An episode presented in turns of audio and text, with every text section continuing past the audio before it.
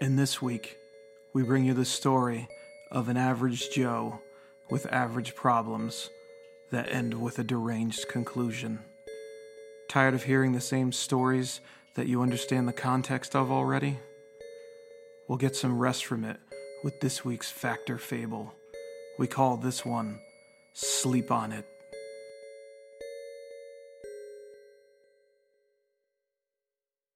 Joe Mitchell was your average family oriented American dad.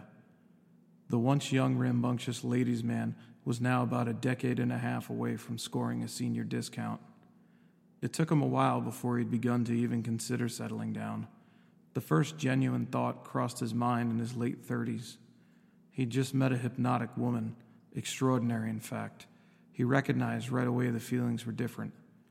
She would have had to have been extraordinary to break the sort of Groundhog Day cycle that saw him awaken in confusion beside a new fling every other morning before fleeing dozens of houses he was too inebriated to even remember entering. This lady, unlike most others, seemed to suffocate the who's next mentality that normally bullied its way into his mind after just a few dates. His prospective wife, Christine Parolini, began to point out the little patches of gray starting to invade his follicles just after a handful of dates. He thought this might be her way of dropping a veiled hint that she was ready for something more.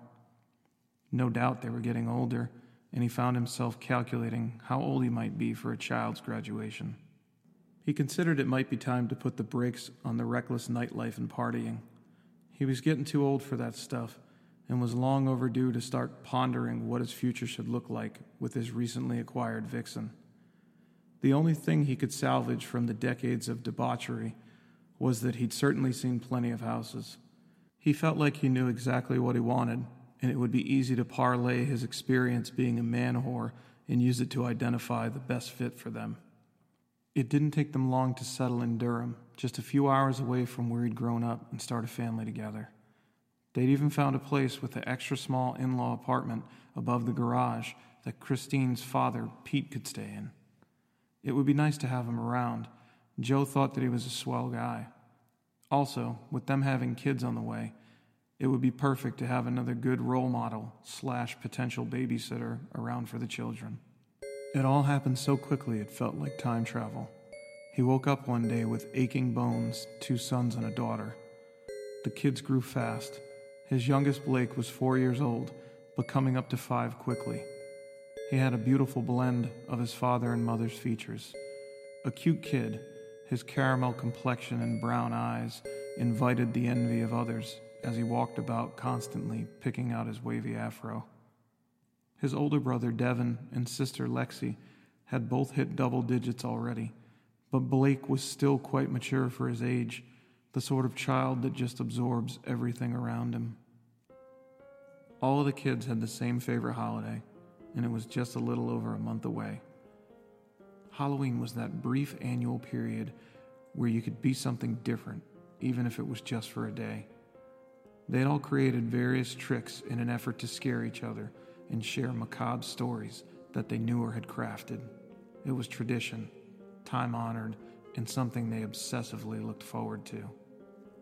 Their gravitation may also have been in part due to their financial issues. A few years after Blake was born, the family fell on hard times. Joe lost his job and had been struggling to find employment for over a year. The bills had piled to a point of overwhelm. It felt like being pinned under dumpster loads of paper and ink that administered a crushing pressure. It had gotten to a point where neither Joe nor Christine was really getting any sleep.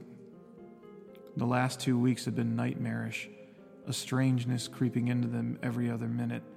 They fell in and out of dreams a mere couple of hours total each night. Insomnia was all too prominent. With those hardships factored in, the children were probably more inclined to enjoy a holiday that didn't have a monetary implication tied to it.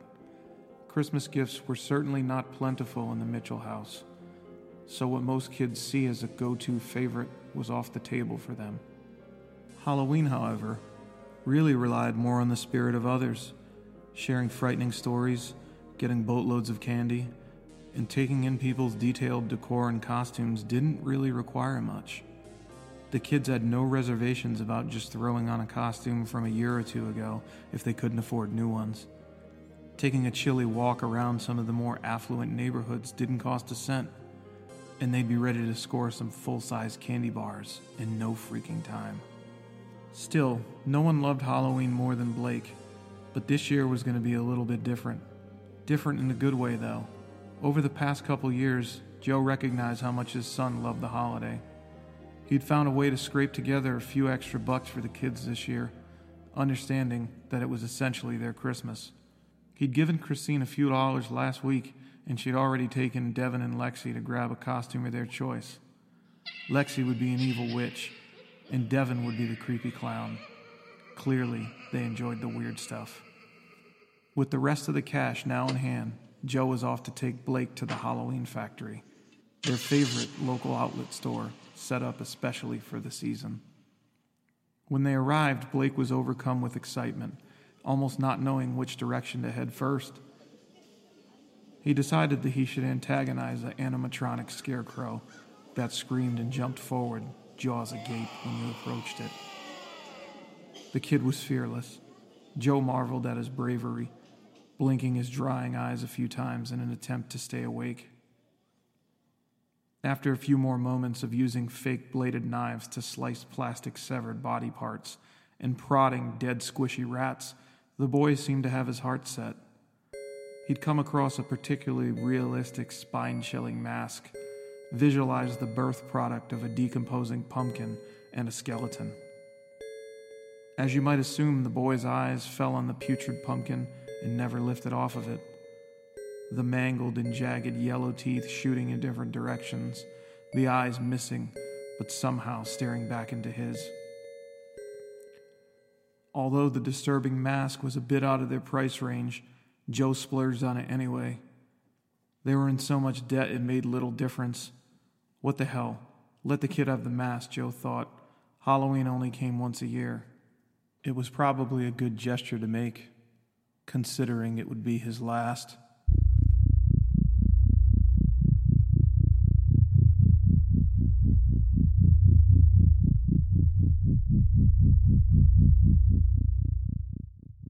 A few nights later, the Mitchells were treated to a different kind of evening, a silent one where everyone found rest.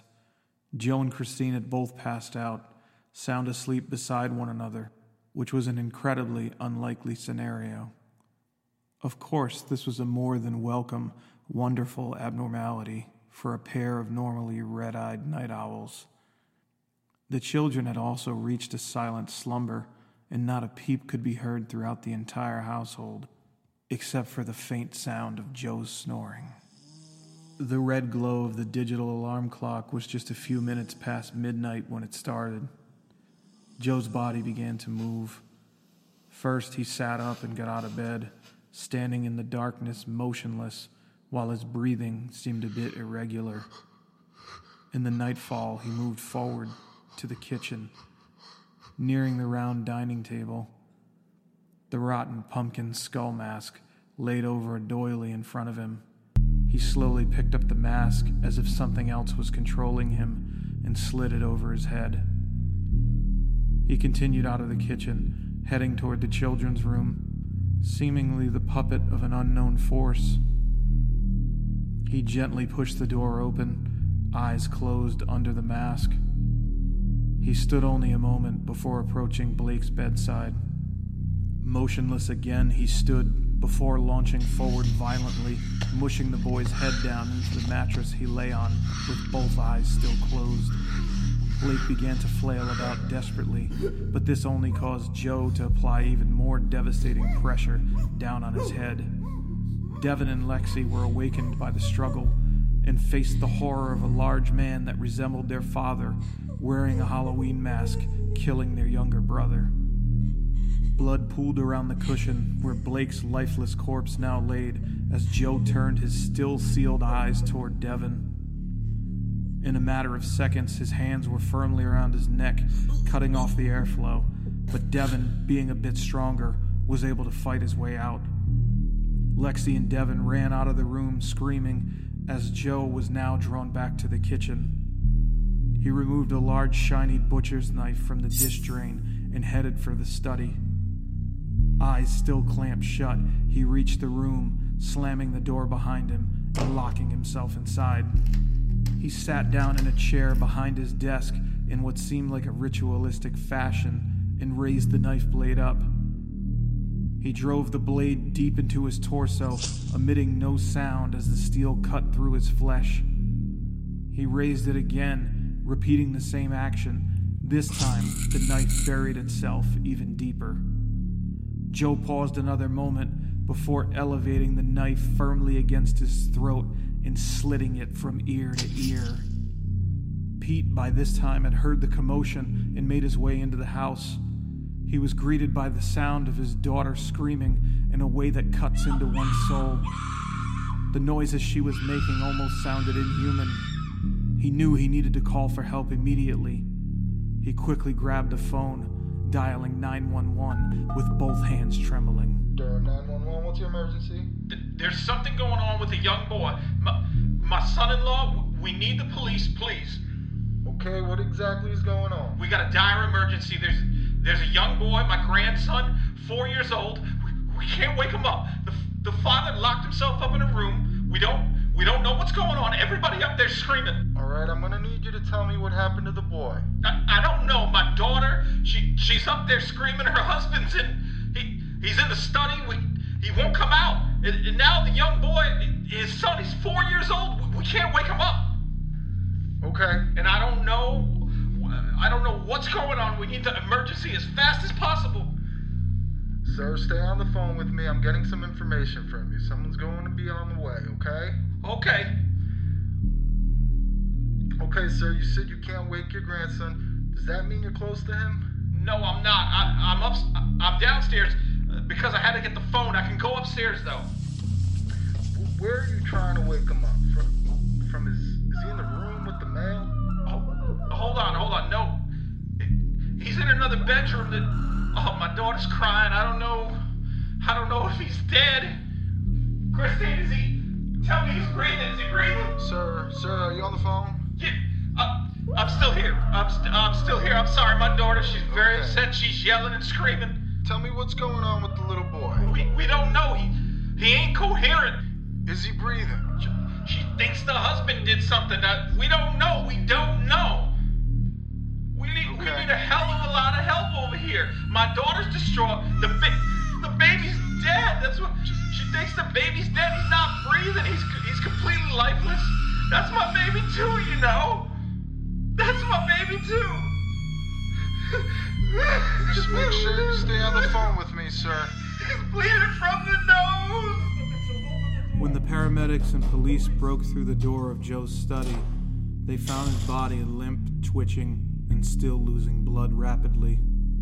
Waterfalls flowing from the self inflicted mayhem. His neck and the deep wounds in his torso seemed to nearly cover his body in crimson.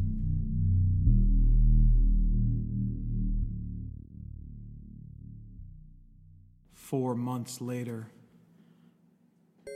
Joe had been sitting in his cell for what felt like forever now.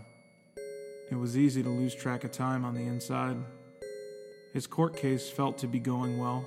It seemed as the jury had believed what he was telling them. This, he felt, was most likely because it was the truth. From the moment he laid down that evening, he couldn't recall anything until well past his surgeries. Everything still seemed to be some sort of nightmare, except it clearly wasn't somehow, and he had, in fact, murdered his son. The guys on the inside had nicknamed him the Boogeyman because the murder occurred in such a manner that it seemed like it was straight out of a slasher movie. Sick fuck. His verdict would be read this week, though, and it seemed like after everything was said and done, that his name would be cleared of any intentional malice or wrongdoing. He'd hit the lottery of misfortune and had a bizarre sleepwalking incident due to weeks upon weeks of sleep deprivation. It was almost time to turn in when the CO appeared at his door and unlocked the cell. Another prisoner entered, setting his effects down on the bunk above him. He looked to be in his 30s, about 20 years younger than Joe. He extended his hand up toward him. What's up? Mike. He said, introducing himself. Hey, I'm Joe. He replied, accepting his handshake. Shit, I'm dead tired, but I don't mind moving for a good reason. It feel good to be off death row. He said gleefully. Joe really didn't know how to respond, so he just sat there. And what brings you here, my brother? How do I get the pleasure of sharing a cell with you? Joe scrambled in his mind for a lie, knowing he would only need to survive a few more days inside. He knew bad things could happen to a child killer in there. Armed robbery. He replied inconspicuously. Oh, you bad. Mike dropped his voice to about a third of its prior volume and leaned in towards Joe. Don't tell no one I told you, but I'm gonna kill Bush. Joe nodded toward him, staring blankly. You wanna help me? I'm, um, I'm not really sure. Well, I'll be out of here soon. They all finna be done, Daddy. But alright, you sleep on it, my man. Just think about it. Mike said, somehow serious. All right, everybody in the beds! Lights out! The CO's voice hollered, ringing out from the end of the tier. Joe got to sleep much easier these days. Maybe it was the stress or financial burden that had been lifted temporarily. He was somewhere that he got his three square meals a day and wouldn't be homeless. But he did miss his wife and children, and he was still disgusted with what he'd done to his own flesh and blood. But for whatever reason, each night he was out like a light. Just before the early hours of dawn, with all the lights out still, Mike sat up, almost as if possessed by something else, and quietly slid off the top of his bunk bed. He wrapped a pillowcase into a tiny ball and moved toward Joe.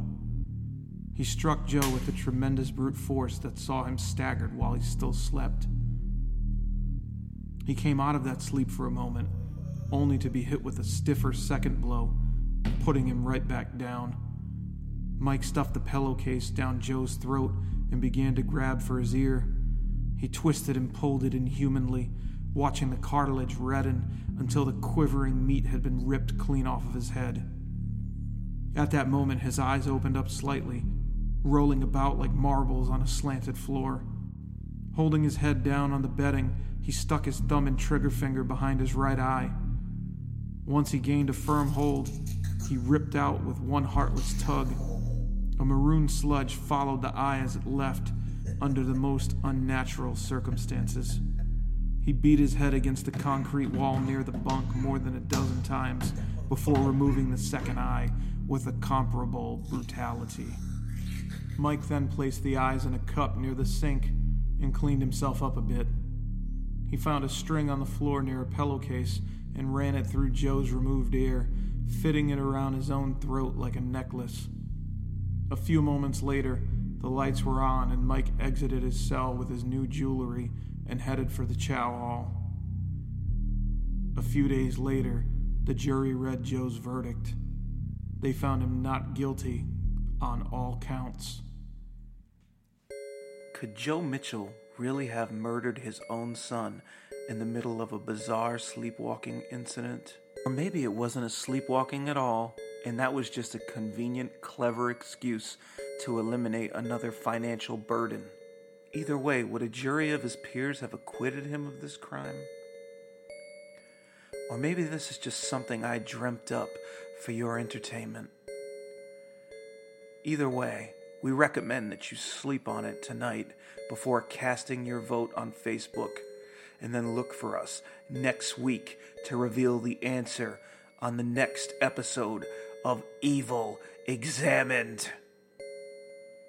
Sleep tight.